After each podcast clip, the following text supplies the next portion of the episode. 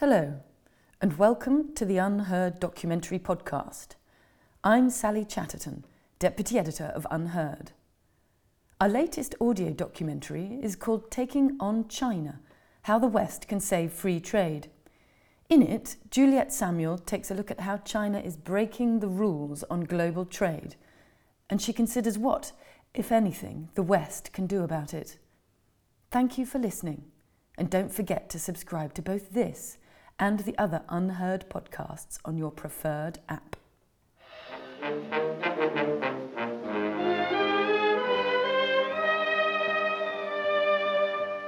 A trade war.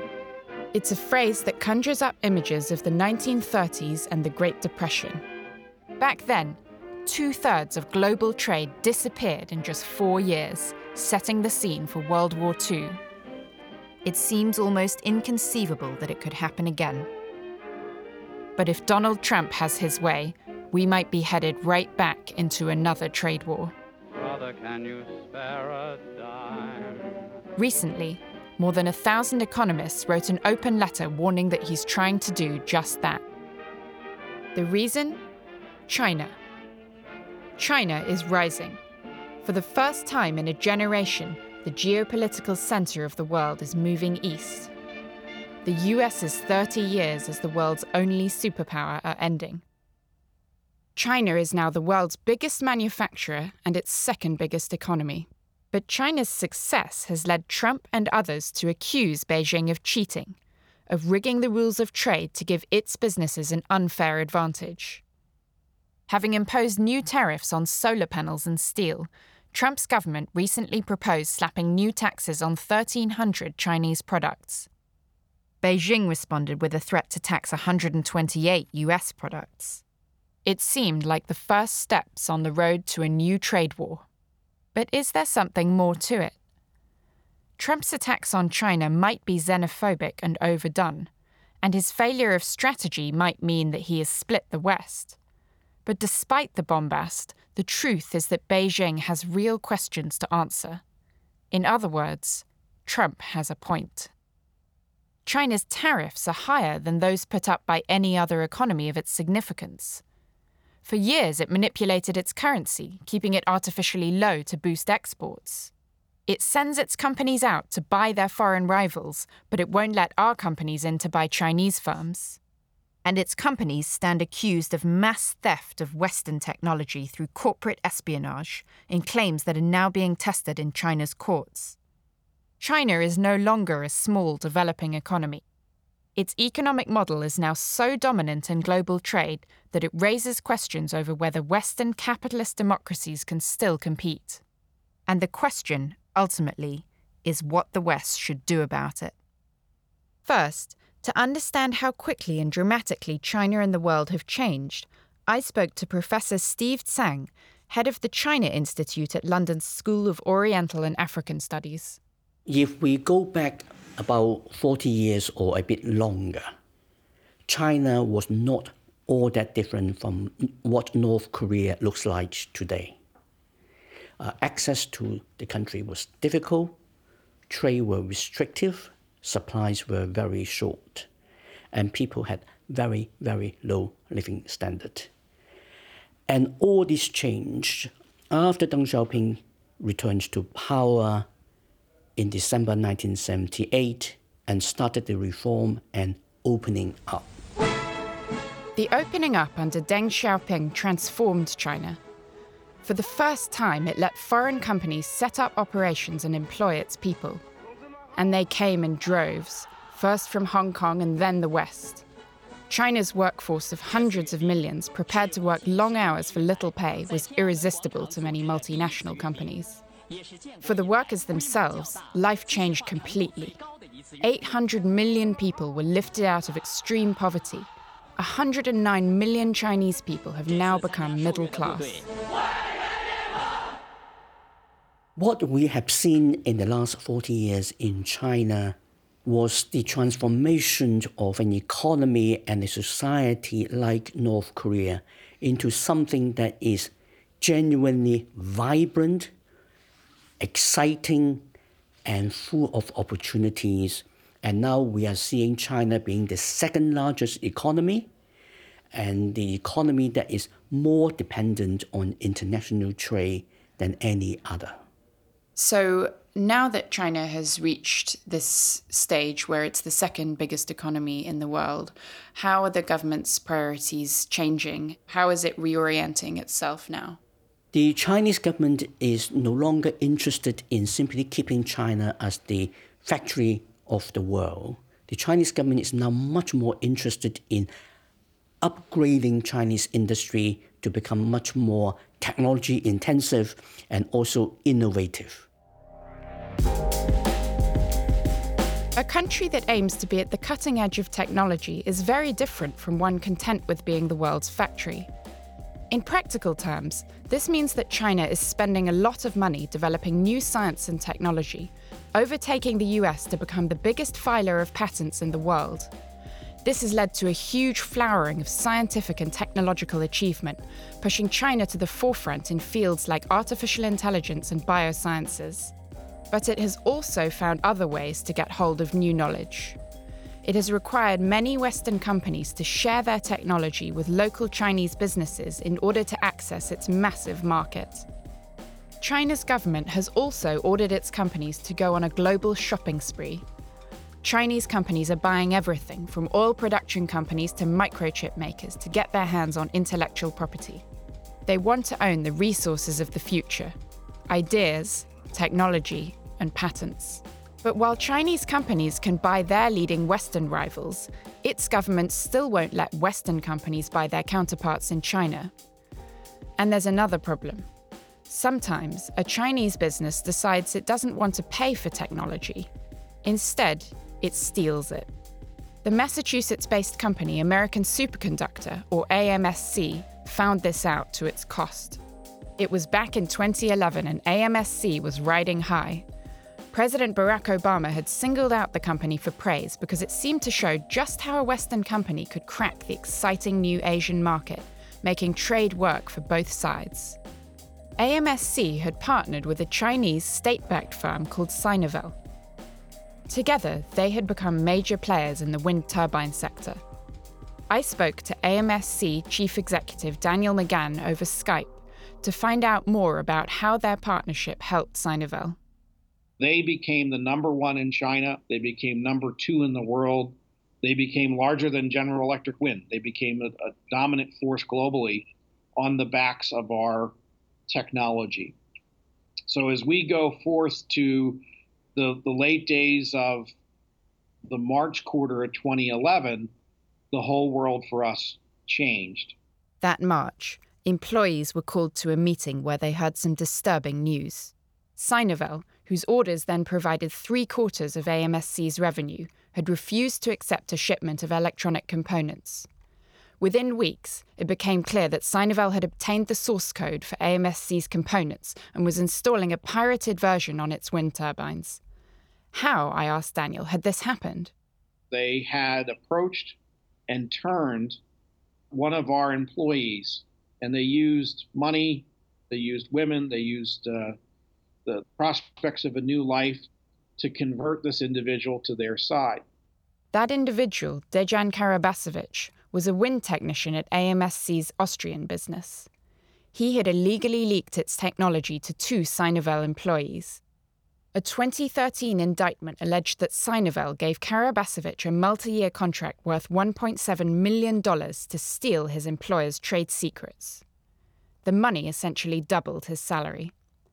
Messages sent over Skype by Karabasevich were presented in court, suggesting he was angry about his treatment by the company and wanted revenge. The theft led to a dramatic downturn at AMSC. We had to lay off nearly 700 people, so this affects 700 families. At the time, we were just under 1,000 employees. At the time, on the NASDAQ exchange, we traded at about $1.2, $1.3 billion. That market cap was literally cut in half in a day. By the time we're able to work with authorities, by the time we're able to work with governments and file lawsuits, we had lost over $1 billion in equity value. These are big numbers, lots of jobs lost, and kind of at a fundamental level, this is not just a trade issue. It's not just a rule of law issue. really the global economy is on trial here.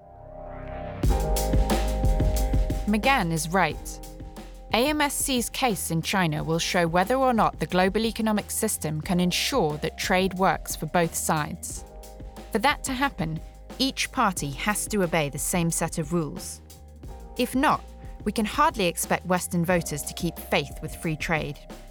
McGann never knew what role, if any, the Chinese government's policy could have played in Sinovel's actions. On paper, China has strong rules guarding intellectual property, but many complain that they don't get enforced. AMSC is now pursuing a case against Sinovel in China's courts. The process is lengthy. But if the courts force Sinovel to compensate its American partner for the technology it stole, then there is real hope for the future of free trade.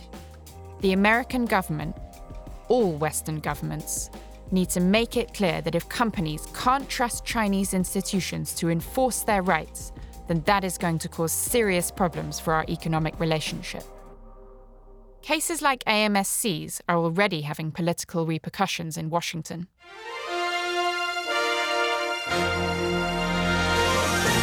The nation of China is responsible for almost half of America's trade deficit. China is not a market economy. They got a lot of help. They haven't played by the rules.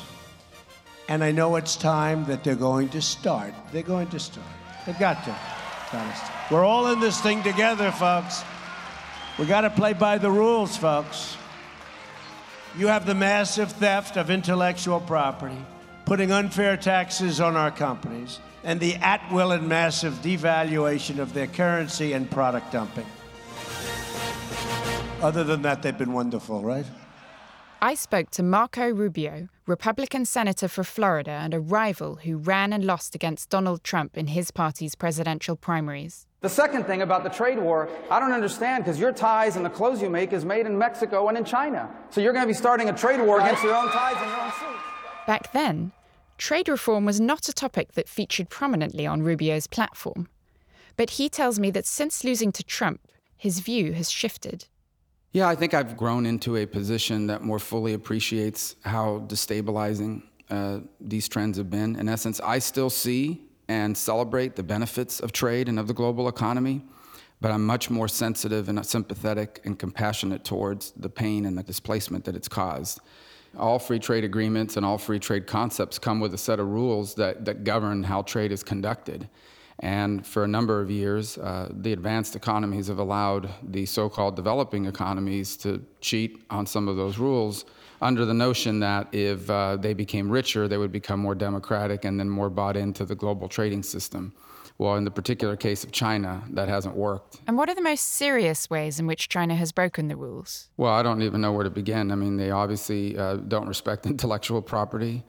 They force the transfer of technology. They have massive barriers to entry into their marketplace, but assume all of the benefits of access to the marketplace of the United States and other countries. They steal your technology. They steal your methods. They steal your secrets. And once they can do it as well as you can, they become your competitor and put you out of business. So what should the government do about this? I think we can no longer treat China as some developing country that should be allowed to skip on the rules.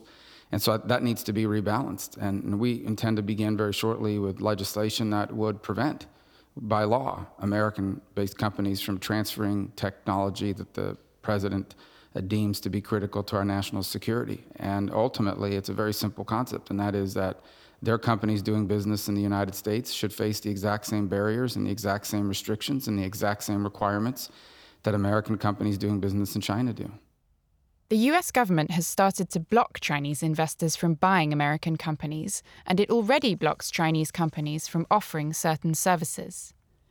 This has protected US technology, but it also means that the cost of some services, like rural broadband, are higher in the US than they are in the UK, where we allow Chinese-owned Huawei to operate.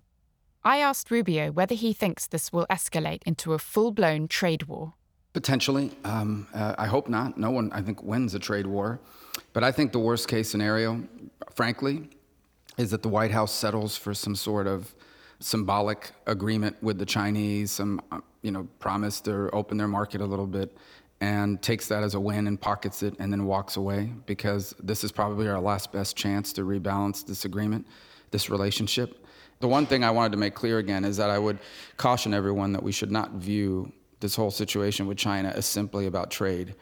The geopolitical implications of it are extraordinary. There are two ways forward. One is a proper balance between the West and China, in which China continues to grow, but so does the West, and there's a level of balance there that prevents conflict, both economic and military, and another in which an imbalance develops, in which China grows more powerful at the expense of the West and the free nations on Earth, and that, I believe, would lead to conflict, and no one wants that. A war between the West and China would be catastrophic.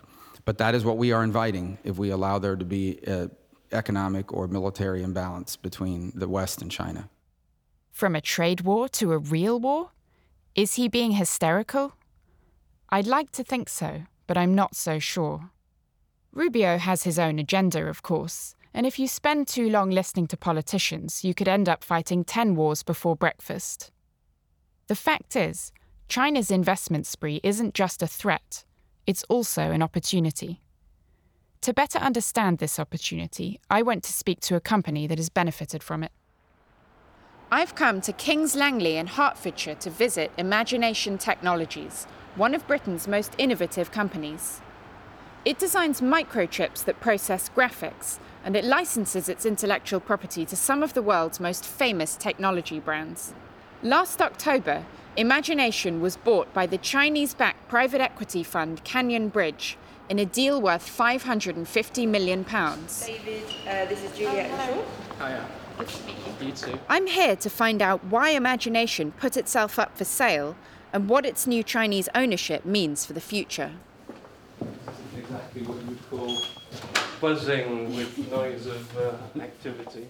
I'm David Harold. I'm the Vice President of Marketing Communications for Imagination Technologies. And your chips are in most smartphones in the world, is that right? We are in billions and billions of products. I mean, there are more things with our technology in than there are people in the world.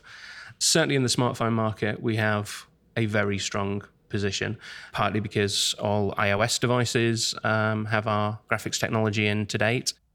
iOS is the operating system created and developed by Apple. And to date, what Harold is saying is true.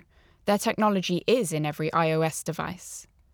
But in June last year, Apple, by some distance Imagination's largest customer and a significant shareholder, announced that it would stop using the British company's graphics processors for its future products. The fallout was instantaneous. Some not-so-great news for Imagination Technologies. Earlier this month, Imagination confirmed that Apple was no longer going to use their graphic chips in their iPhone, iPad, and iPod products. This announcement sent Imagination stock plummeting 71% in a single day. According to Reuters, citing the blow from Apple proved too much. Imagination put itself up for sale. Its employees crossed their fingers and hoped for a buyer who wouldn't just break up the company and take its technology, but who wanted to invest. Luckily for them, a Chinese-backed private equity firm, Canyon Bridge, was on the lookout for an investment. Canyon had just tried to buy an American microchip company, but had been blocked by the US government because of its ties to the Chinese government. So, Canyon came to Britain. For Imagination, the investment was a godsend. We always talked about wanting to stay an independent IP company, and, you know, we've turned down offers to buy the company historically because, you know, that's what we wanted to be. Canyon Bridge allowed us to do that. So our strategy continues. You know, we're an independent IP supplier, creating new technologies, supplying it to a wide range of customers. I think that was the best outcome, and it was the outcome we were looking for. But, you know, that all of those other kinds of deals were on the table in one way or another. I think we were lucky that we managed to get the right value and the right strategy through being sold to Canyon Bridge. And how committed are they, do you think, to doing this in the UK? Because one worry is that they buy the company here and then long-term it all moves to China. So the Chinese government have said, look, you know, we import more electronics than anything else. That has to change. We need to create chips at home, have our own technology companies. And that's great. There's a huge amount of money, particularly government money, running around China right now, you know, making this happen. But what China doesn't have, and what it knows it doesn't have, is, you know, the sorts of companies that create, you know, these ground up new technologies. So it's not, you know, about some sort of long term technology transfer. It's about access to the right kind of partners to enable China to grow the businesses it wants to grow, which are fundamentally chip businesses. You know, they want to make something that goes into your phone. They're looking for who's going to enable that. So how do you respond to people who have concerns, who say, we don't know where this technology is going to end up? Do we want it to be owned by Chinese investors? There is nothing in the electronics world that isn't touched by China at some point. If you buy, you know, a TV from a big Japanese brand, and you go, oh, I'm buying, you know, this Japanese TV, it's made in China. If you buy your German car and you drive it home, you go, I've got my German car, you know, open it up, it's full of things that came from China. You know, it's a prejudice fundamentally to say that, you know, these risks are profound. Things have changed really profoundly. You know, when we started in this market, we did business in places like Japan or Taiwan because they were perceived as safe in a way that China wasn't. But that's changed entirely. You know, Chinese companies have become worldwide focused. They want to sell overseas.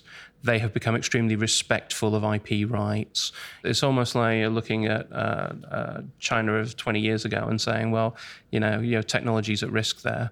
Or, no, it's not. You know, China today is not like that. That's a very different opinion from the one we heard earlier expressed by AMSC. It's fair to say that in London, the world looks very different from how it does in Washington. Here, hopes are high that the next stage of China's development will see a boom in its demand for services in which Britain specialises, like consumer goods, finance and education. David Willetts was an MP for over 20 years with a variety of briefs, including a stint as Minister of State for Universities and Science up to 2014. Today, he is chairman of Eight Great Technologies, a specialist technology venture capital fund that is focused on investing Chinese money into British startups. Our plan is that those British tech companies that want a soft landing in China would be naturals for an Anglo-Chinese partnership in tech investment, and that's what we're putting together. The fund has £120 million committed and is hoping to raise a further £600 million. All for the purpose of buying British technology companies and helping them crack the Chinese market. But is Britain selling off its crown jewels? There are, of course, some people who are sceptical about all this. They say, can you trust the intellectual property that you built up in the UK if you take an entity to China? Will you simply be ripped off? And of course, I understand those fears, and there are some companies that may not wish to do it. However, the fact is, China is a massive market. They are very substantially improving their protections for intellectual property because they know they won't get advanced R&D partners unless they do. And increasingly, there are domestic pressures within China for people who've done R&D to have it protected. So IP protection is getting a lot better. And of course, we're also aiming to provide a continuing flow of new tech companies. And so it's in no one's interest to have a bad experience which deters other companies from coming. So I think we can make it work, but obviously we're going into it with our eyes open. Willetts is right that in all the discussion of trade rules and tariffs, we mustn't lose sight of the fact that China is making enormous intellectual contributions to human knowledge. Its progress might even be aided by uncomfortable facts. Its artificial intelligence research isn't constrained by concerns for data privacy, and its genetic research isn't constrained by religious ethics. This might not be the way we want to organise our societies in the West, but there's no denying that many of the important advances of the future will come from China. When that happens, it may well be China who starts fighting to protect intellectual property.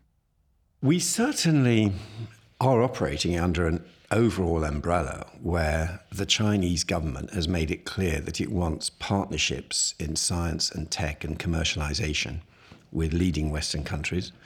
So it does undoubtedly tie in with a wider strategy of the Chinese government. But we're also doing it because it ties in with what we see as the UK's interests. And the fact is that as companies in Britain grow, they do look for overseas investment. There's very lively American interest in our technologies. Companies like Google turn up with a massive checkbook and can buy large numbers of British tech companies. And I think it's actually in the interests of British tech entrepreneurs that, as well as American interest, there's also Chinese interest. What about the issue of reciprocity generally, that Chinese companies can come here and buy a lot of high-tech companies that British investors cannot buy in China?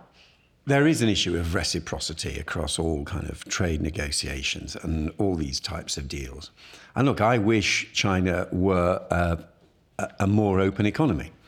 But it's very hard in the real world to say one won't do anything until there's complete reciprocity. That would just be a chilling effect, which meant not much happened for ages. And let's be clear, although there are undoubtedly issues with China, they are not unique. American companies are able to buy in the UK, when I know of examples of British companies that wanted to buy in the US and found there were a variety of hidden or not so hidden protections. The US doesn't have a perfect record on trade, and it's highly protectionist in certain areas. But I think China's protectionism and rule-breaking is of a different scale. Willetts thinks we need to stay open to both sides, and I have a lot of sympathy with that view. Britain has been a defender of free trade for much of its history, and not simply because of principles, but because it's been in our interests, especially when we were an ascendant global power. The view that staying open is good for you is held by most major economists, who say that closing off your economy doesn't help.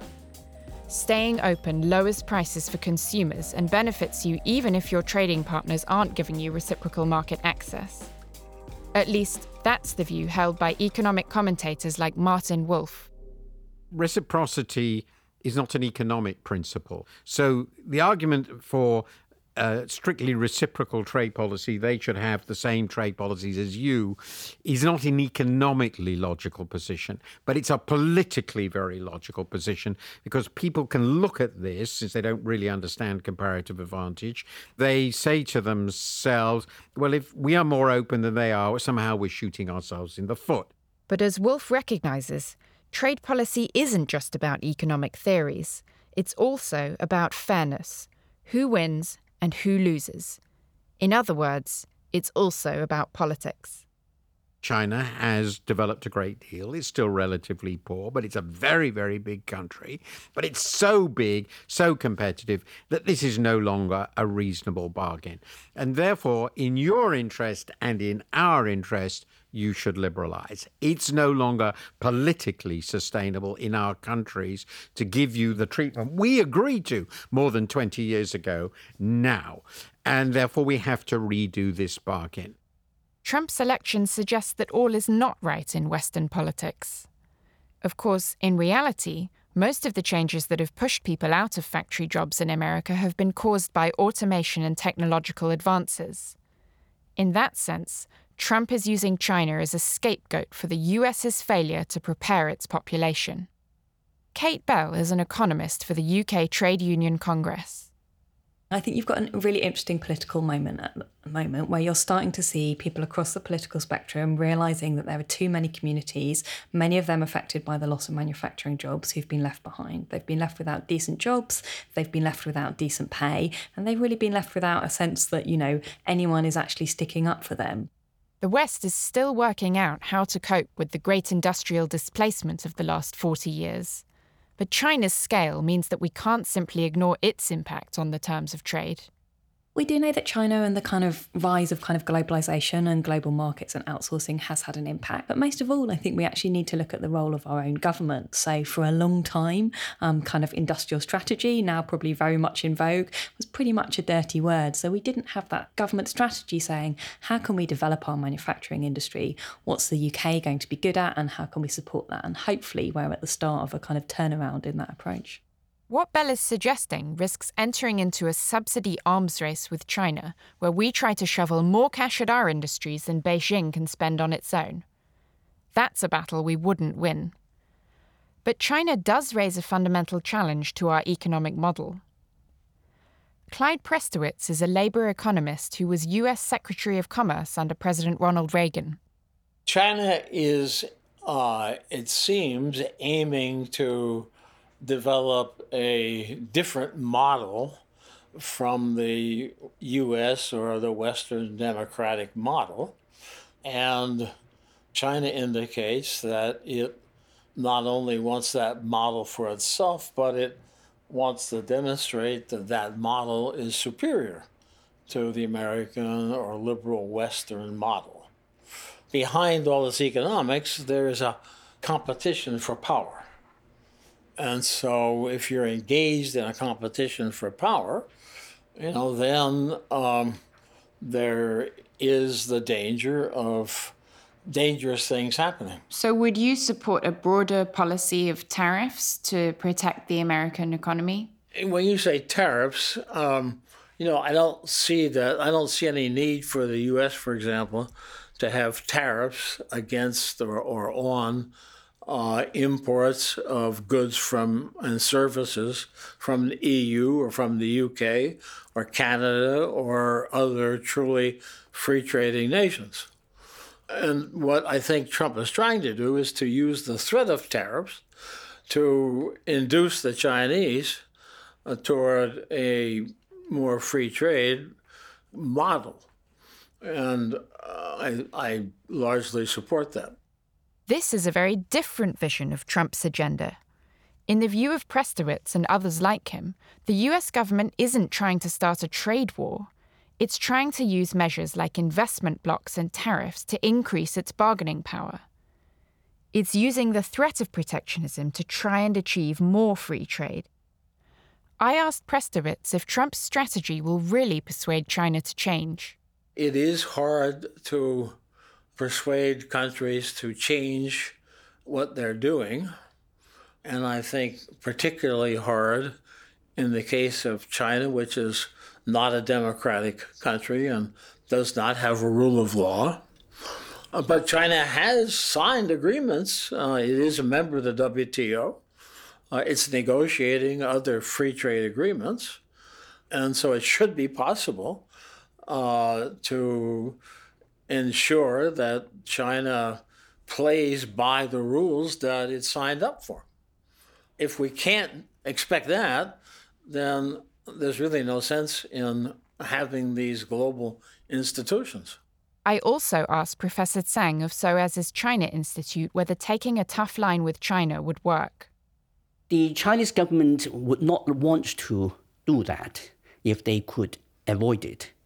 But if we insist and if we persist and if they realize that they do not actually treat us on an equal and reciprocal basis, then there will be prices to pay in terms of companies simply walking away and investments not being made, partnerships not being formed.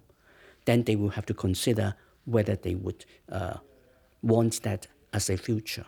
The Chinese Communist Party requires a very strong, growing economy for it to maintain its legitimacy. So if the Chinese economy significantly slows down because it refuses to treat us on an equal and reciprocal basis, then the party will have to think hard about it. All of this made me think that it's too soon to start talking about an apocalyptic return to the 30s. If Tsang and Prestowitz are right that China can be persuaded to change, then perhaps Trump isn't as crazy as he looks. China is opening up, but the signals sent by its trading partners could make a big difference as to how quickly that happens and whether companies like AMSC can protect their property rights. If the genuine strategic aim of Trump's policy is to achieve fairer terms of trade, rather than simply undermining trade because he prefers nationalism, then it's an aim I strongly endorse. However, his reckless style has muddied the waters.